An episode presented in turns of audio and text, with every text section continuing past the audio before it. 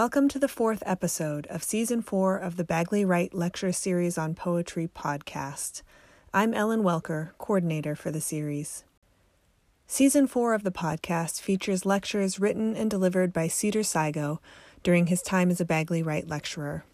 Sigo's lectures plumb the particulars of influence, history, tone, and form to beget a singular autobiography of voice. Across these talks, Sigo explores his childhood on the Suquamish Reservation, his coming to poetry, and the dream of composition. He pays homage to a glittering constellation of postmodernist and revolutionary teachers, artists, and peers, and builds enduring and pointed questions of agency, interdependence, lineage, and transformation. Today we'll hear A Necessary Darkness, Barbara Guest and the Open Chamber originally given April 24, 2019, at the University of San Francisco. This talk begins with a recording of Guest herself. Is part of the poet's spiritual life, of which the poem itself is a resume. The spirit or the vision of a poem arises from the contents of the poet's unconscious. Let us say the vision of a poem has above it that halo you see in religious paintings when an act of special benef- beneficence is being enacted by one of the persons within the picture. That person is given a halo.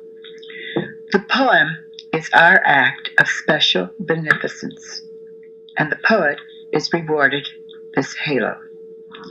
The poet is unaware of the halo just as in the paintings, the persons are unaware of the halo, but it's there as a reward for a particular unconscious state of immanence. I'm not speaking of a religious state of grace in regard to the poem. The poem, let us say, is its own religion. I'm using the word halo because you and I can see it in the painting, and this halo has a value to us. It reflects a state of mind or a condition which the mind has attained. The halo has detected the magnetic field in which the energy of the poem is being directed. I, I would like you to understand that I'm using the words spirit, vision, halo, because I wish to lift us upward, away from the desk of a projected poem I want to emphasize that the poem needs to have a spiritual or metaphysical life if it's going to engage itself with reality. I'm almost certain that I never met the poet Barbara Guest. I know her only through the ghosts and possibilities that cling to her writing. She has always been otherworldly to me. The recording is an excerpt from a talk delivered in 1992 that was eventually titled Poetry, the True Fiction. The occult sounding element of her poetics cannot be avoided. There is so much belief suspended behind the arc of her reading voice. When I finally found Barbara Guest's book of essays, Forces of Imagination Writing on Writing, published in 2003, I was thrilled that the book seemed to contain nothing but these barricades of ever shifting Godhead types of lines. And now I seem to remember the book in this permanently, permanently jumble and idealized way. I seem to have fashioned my own essential set of weaponry from her text, but almost unconsciously. Her thoughts prove useful beyond the usual surface of discourse. It was a highly particular form of poetic mind control that I fell under after reading and teaching this book in 2015. And even now, the text is never as I remember it.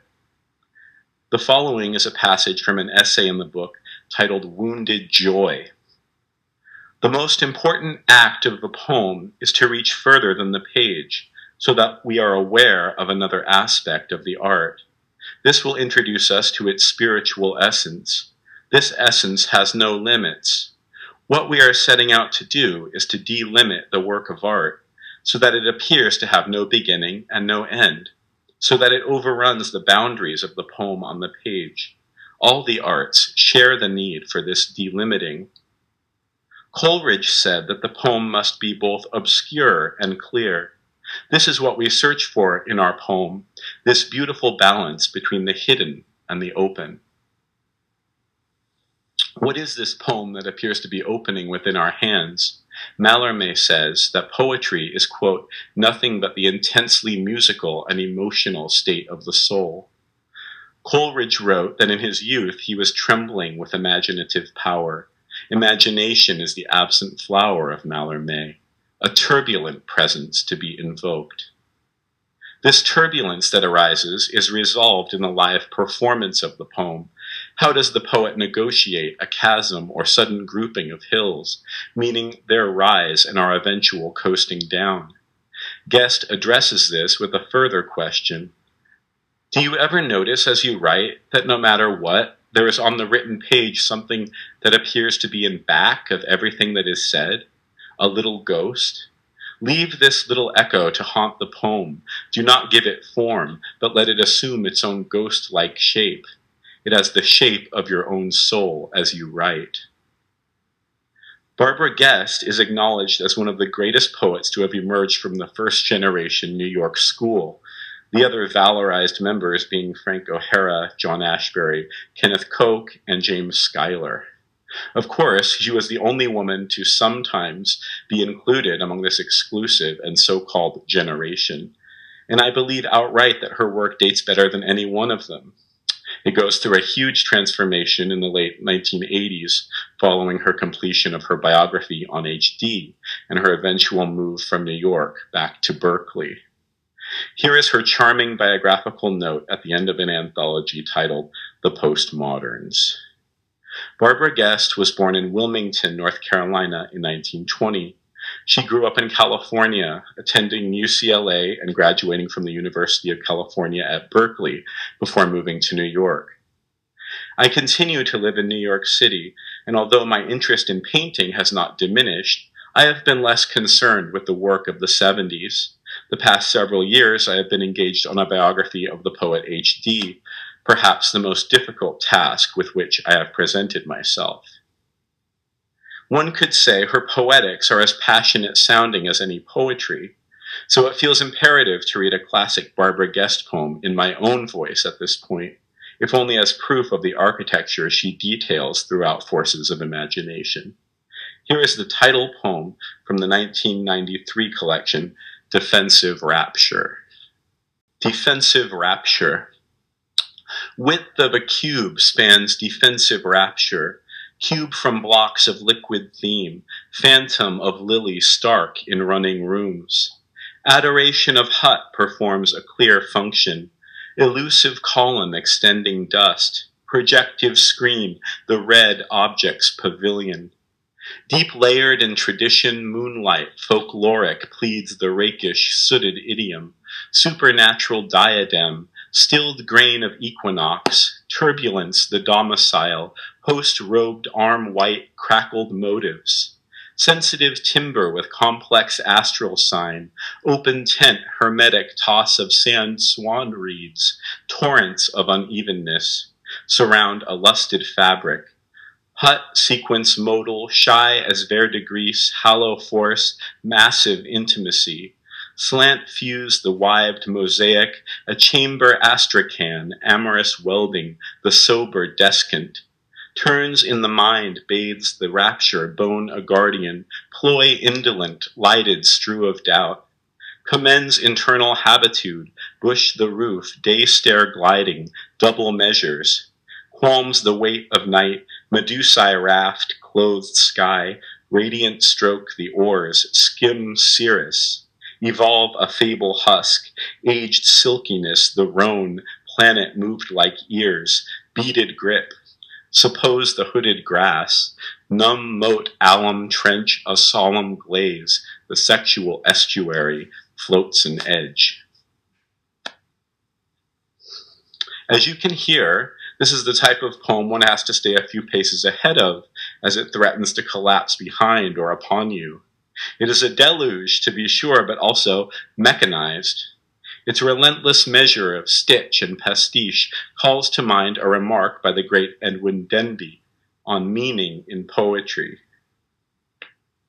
Meaning is a peculiar thing in poetry as peculiar as meaning in politics or loving. In writing poetry, a poet can hardly say that he knows what he means.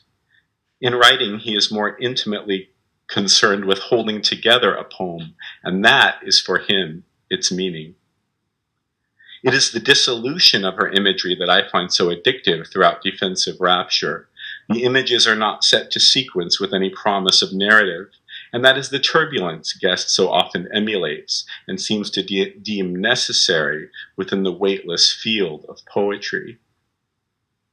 There are single periods at the end of each short stanza. It goes on in this manner, draped in porous metal and intending to squeeze us out of the room. Its charm is in the extremely literal title, Defensive Rapture, achieving the impossible through opposites. The title simply makes clear the aim of its style, like Gertrude Stein's immortal book, Useful Knowledge. The words are thrown down as boulders to fill an empty doorway. There is a sense that the poet is being pursued, intrigue, but without a plot. It's the cut of the language that holds us breathless. Not all of Guest's poems sound this way, and that is part of the fun of reading her books. They feel utopian in the sense that the poet, at this point, has an armory of styles to draw upon. The talks and essays contained in Forces of Imagination intone a still, reflective surface in order to entice the reader, most likely a fellow poet, to dive straight through the mirror. I believe it is true, as Robert Duncan once stated, that as poets, we need permission for what we do. I cling to these talks and essays because they sound as though they are addressed to me personally. This is a bit from a piece entitled A Reason for Poetics. The conflict between a poet and the poem creates an atmosphere of mystery. When this mystery is penetrated, when the dark reaches of the poem succumb and shine with a clarity projected by the mental lamp of the reader, then an experience called illumination takes place. This is the most beautiful experience literature can present us with, and more precious for feeling extremely rare, arrived at through concentration, through meditation of the poem, through those faculties we often associate with a religious experience, as indeed it is, the reader is converted to the poem. Poet and reader perform together on a high wire strung on a platform between their separated selves. Now an applause for the shared vigilance. Guest seems to be offering up her own shaded compositional space for us to enter into, as well as acknowledging the presence of her readers upon whom she so depends as if to remind us that the best direction is always indirect. She allows for any other younger poet to step into the outline she has already fashioned toward transformation. That's what the best writing about poetry attempts to do. Apart from the flattering sounds of these sentences flowing together, the symbols themselves make a music as simply imagery. It is good to remember that it is possible for poetry to play out effectively in silence. As a poet, you are endlessly asked to redescribe your process, which I find I now take more pleasure in doing. It's as if you are issuing periodic weather reports on your process, and this goes on your entire career as a writer. This is also a useful way to read forces of imagination. On one day, what is hidden seems clear, or vice versa. The element of poetry can often liberate prose syntax from drudgery and go veering off to hand the audience honest new forms, assignments, or just incisive, breathless musical note taking. Which is only to say that within the hands of a poet, the essay may unknowingly begin to take the form of an autobiography. Certain parts may get repeated, and eventually this overlapping becomes helpful. It has betrayed a wear pattern, a circular grain to the wood. And in order to try to give you a sense of being in the presence of the poet, I quote from Garrett Caples' essay from 2008, Barbara Guest in the Shadow of Surrealism. And 2008 was also the year she passed. She seemed like a person from a different era, which I suppose she was, given the 52 years that separated us in age. She was stamped, I think, with a sense of glamour, born of the expatriate infused Hollywood of the early 1940s. The experiences she drew on were commensurately glamorous. She might tell you about staying in a chateau in Zurich or attending an embassy party in Fez. Have you been to Fez? she would ask, unconscious of how improbable such an adventure is to most of us. To me, she was la grande dame par excellence, queenly, her, present, her presence commanding, yet too courtly or ladylike to come across as a diva. This probably sounds like sexist terminology, but it's hard to convey the exact mixture in her personality between an old fashioned sense of gender roles and an insistence on the equality of art, where gender determined nothing, especially mastery. Her conversation was very much like her poems, consisting of oblique observations and unpredictable leaps that were isolated from each other by periods of silence. She could be extremely difficult to follow. The majority of the talks, lectures, and discursive poetry that make up Forces of Imagination were written and delivered after completion of the biography, herself defined, The Poet H.D. and Her World, published in 1988. I mention this simply to say that perhaps it became easier for Guest to focus on her own poetics after continually recreating someone else's life no longer having an overarching reason to be objective. In all, she published 20 volumes from 1989 to 2008. There had been an eight year gap between volumes of poetry during the writing of her self defined. Part two, and this starts with a quote by Arthur Rimbaud The inventions of the unknown demand new forms. I often experience poetry in the same way as I do so called experimental cinema. The films of Maya Deren, Stan Brakhage, and Kenneth Anger were never intent on filming a static scene, but showcased the breakup and overlapping of imagery. The films were, of course, never as I remembered them either. The series of images were never meant to be fixed. In the work of Stan Brakhage, the print itself is sometimes drawn on, or scraped, torn, colored, painted, attempting to make new through literal, testing the literal strength and resilience of the medium, a strip of film. To give a sense of this solarized, increased cinematic effect in Barbara Guest, I will play a favorite recording dating from 1995 when she was a guest on Line Break with Charles Bernstein hosting a poem found in her book Fair Realism. I think this uh, this poem actually explains uh, the meaning of fair. An emphasis falls on reality. Cloud fields change into furniture. Furniture metamorphizes into fields an emphasis falls on reality.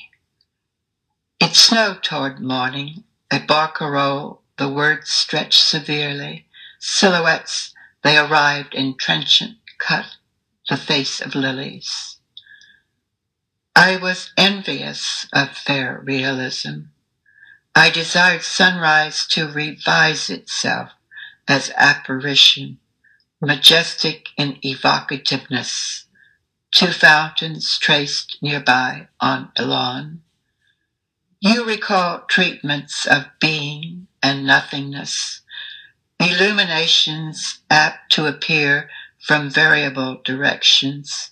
They are orderly as motors floating on the waterway. So silence is pictorial when silence is real. The wall is more real than shadow, or that letter composed of calligraphy. Each vowel replaces a wall. A costume taken from space, donated by walls. These metaphors may be apprehended after they have brought their dogs and cats born on roads near willows. Willows are not real trees. They entangle us in looseness. The natural world spins in green. A column chosen from distance mounts into the sky while the thought is classical, they will destroy the disturbed thought as it enters modernity and is rare. The necessary idealizing of you reality is part of the search, the journey where two figures embrace. This house was drawn for them. It looks like a real house. Perhaps they will move in today into ephemeral dusk and move out of that into night, selective night with trees, the darkened copies of all trees. Here we see the transformative strategies of poetry at work, largely for having provided the cover of darkness as a backdrop. So the outlines of the silhouettes and imaginary apparitions are allowed their full presence. We are made to feel the weight of the fountains and other edges encroaching upon the scene. Illuminations, orderly as motors, vowels replacing walls. This is an exquisitely rendered poet's panorama, but it almost sounds daily, like the strangeness of being at sea in language is overly familiar, familiar enough to comment upon. I find that the poets who allow the details of composition to curl quickly around the poems themselves seem to date well. These poets exist as aspirational models when we are within the staggering flight of composition ourselves. The necessary idealizing of you, reality, is part of the search, the journey where two figures embrace. I feel the assumed darkness is part of the idealization here Everything is outlined against darkness in this poem except its borders. The couple that appear at the end feel the entirety of reality as a construct. Selective night with trees, the darkened copies of all trees. This is a startling description of landscape as it emerges in writing, or out from the darkness rather, as it is just the contours that provide sensation. I think her voice would sound almost unhinged if its pitch and tone were not so noble. Her grand and graven tone leads me back to a time when the most transformative and liberating texts on poetics were alive in actual correspondence, that of John Keats and later Arthur Rimbaud. Besides giving a poetry reading or sending someone flowers, the letter still seems the most human form of direct address. It assumes an immediate privacy, perfect for charting the aspects of a beautiful voyage. Sometimes the muse needs only an imagined audience of one. This may account for the haunted, transcribed quality in forces of imagination. The pitch of her voice sounds very much like the golden vaulted air of belief in the letters of John Keats, written between 1817 until his death four years later at age 25. When I recently reread them, I thought immediately of Guest and her ideal of composition as hinging on a sense of the otherworldly, that the imagination creates worlds, period. Certain passages from the letters of Keats cast such clear lines they are easily held in mind and so remembered. February 27, 1818, First, I think poetry should surprise by a fine excess, and not by singularity. It should strike the reader as a working of his own highest thoughts, and appear almost a remembrance. Second, it its touches of beauty should never be halfway, thereby making the reader breathless instead of content. The rise, the progress, the setting of imagery should, like the sun, come natural to him, shine over him, and set soberly, although in magnificence, leaving him in the luxury of twilight. But it is easier to think what poetry should be than to write it, and this leads me to another axiom that if poetry comes not as naturally as the leaves to a tree, it had better not come at all. I love his wedding the skill of the poet to the natural change from day to twilight, the luxury of keeping something hidden or in the abstract. But it is easier to think what poetry should be than to write it. Sounds very much like a line plucked from one of Guest's essays. Of course, we also have Keats' infamous take on negative capability. That is when a man is capable of being in uncertainties, mysteries, doubts, without any irritable reaching after fact or reason. Keats also wrote a letter detailing the chamber of maiden thought, a space the poet enters for total enclosure, proof of a realm that exists for the duration of composition, and sometimes even bleeds over into the editing of a work. We no sooner get into the second chamber, which I shall call the chamber of maiden thought, than we become intoxicated with the light and the atmosphere. We see nothing but pleasant wonders and think of delaying there forever in delight. However, among the effects this breathing is father of is that tremendous one of sharpening one's vision into nature and the heart of man, of convincing one's nerves that the world is full of misery and heartbreak, pain, sickness, and oppression, whereby this chamber of maiden thought becomes gradually darkened, and at the same time, on all sides of it, many doors are set open, but all dark, all leading to dark passages. We see not the balance of good and evil. We are in a mist. We are now in that state. We feel the burden of the mystery.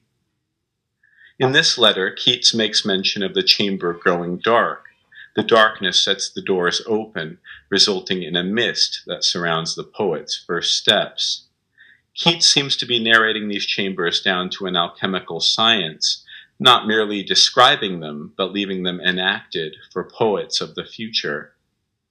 This is from a letter written by Keats to his brother George and his sister in law Georgiana in the spring of 1819. I am, however, young, writing at random, straining at particles of light in the midst of a great darkness, without knowing the bearing of any one assertion, of any one opinion, yet may I not in this be free from sin?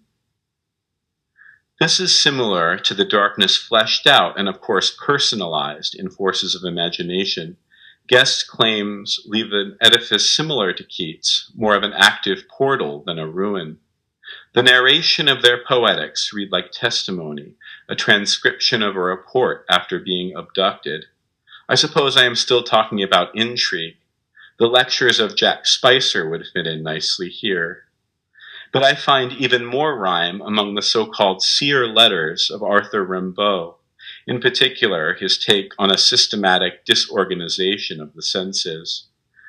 The letters were written to the French poet Paul Demeny in 1871, more than 50 years after Keats' correspondence. This letter was sent from Charleville, France. Rimbaud was 19 at the time.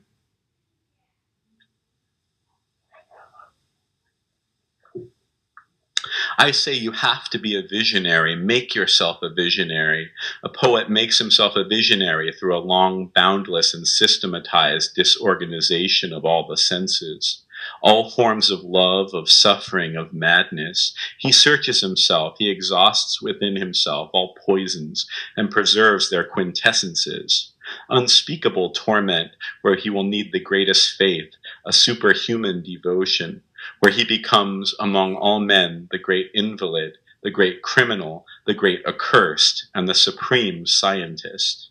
For he attains the unknown because he has cultivated his soul, already rich, more than anyone. He attains the unknown, and if demented, he finally loses the understanding of his visions.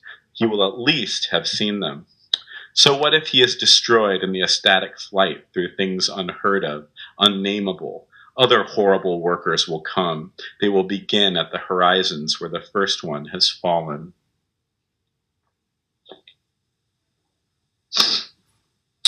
Rimbaud is not seeking any sort of assimilation of these visions, but insisting that a poet must bear witness to them, that even after they evaporate, at least we have seen them. I assume that this letter is also speaking of the measure of poetry itself, that as an element it is always moving slightly ahead of our reach, so much so that the poet is caught in a state of impressionism, a cleaving after, or again Keats' statement, we are in a mist. Ultimately, Rimbaud seems to be advocating for the release of the cultivated soul from its body in order to begin its dream of astral projection. The spirit is liberated and soaring through space. Some of my favorite writing on Rimbaud is that of the San Francisco poet Kenneth Rexroth. This is taken from his wonderfully readable crash course of a volume, Classics Revisited. Here he discusses the seer letters, or the letters of a visionary, as he calls them. They are the most extreme statement of the prophetic, shamanistic, Vedic role of the poet in the literature of any language up to that date. They are not only aesthetic programs, they are apocalyptic visions and calls to action. Rimbaud attacks with all the fury of the visionary who sees an, an onrushing apocalypse that even his contemporaries refuse to notice. Judgment, and after the judgment, the fire. That's from A Season in Hell, that last line. This is from the same letter to Paul Demeny. For I is another. If brass wakes as a bugle, it is not its fault at all. That is quite clear to me. I am a spectator at the flowering of my thought. I watch it, I listen to it. I draw a bow across a string. A symphony stirs in the depths, or surges onto the stage. This mode of self separation within the act reminds me of Guest's tactile approach to language. This claim of being a spectator at the flowering of his thought allows for the perfect distance Guest strikes between herself and the reader, distance enough to begin to cast shadows. In an interview with Cynthia Hogue and Kathleen Fraser from 1999, Guest ruminates on the importance of keeping a studio apart from her home. I was fortunate in that I was able to rent an apartment away from my home as a writing studio where I could really go inside. A friend rented it for me, and I think that the separation was crucial, that I was able to get away to write, because I never wrote at home. It looked out and over the East River. It was nice, and I had it for quite a while, and I was able to write so much there. I wrote the HD book there.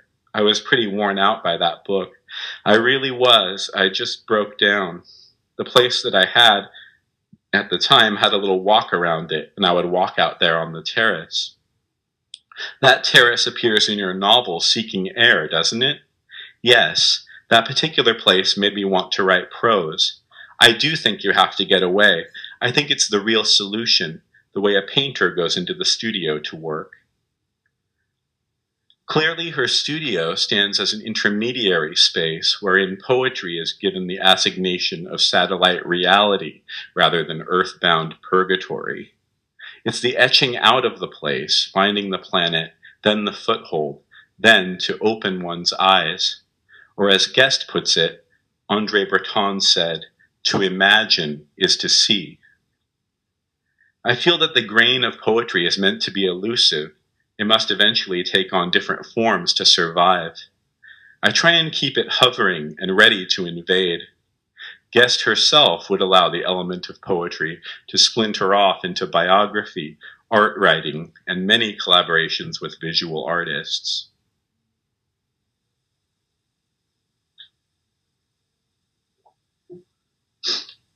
I also think it's important for us to hear how she sometimes allows for statements on poetics within the poetry itself.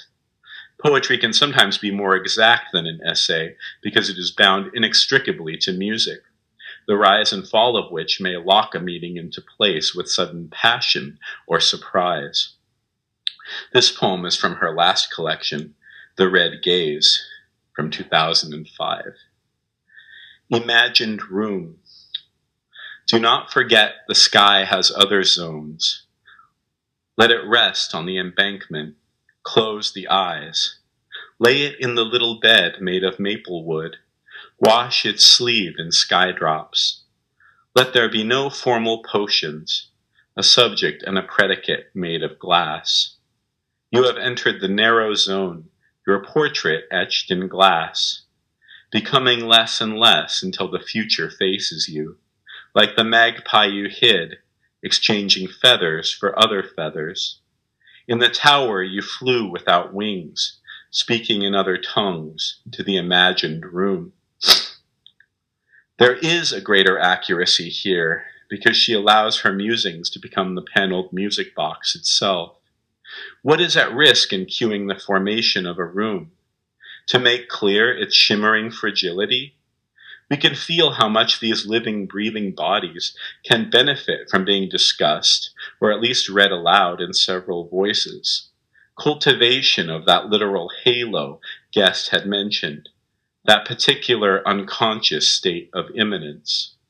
One of the re- reasons our poetics sometimes have to be revealed in deadly serious tones. The intimacy and accuracy are dependent on withstanding a ruthless wave of syntax. The element of collage is not always imposed after the fact, but is a mindset we try and mirror as closely as we can for the reader, facing language and charting it, not thinking what is best for the sake of narrative. Sometimes, as poets, we are sifting through ruins and letters and charting our findings piece by piece. They may be confused, bottlenecked, or explosive, but still recorded in the order received. Thank you.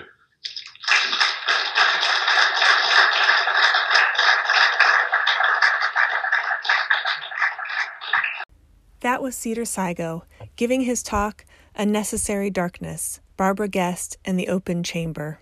Sigo's book of collected Bagley Wright lectures, Guard the Mysteries, is forthcoming from Wave Books in June 2021 and is available for pre order at wavepoetry.com, via bookshop.org, and at your local independent bookstore.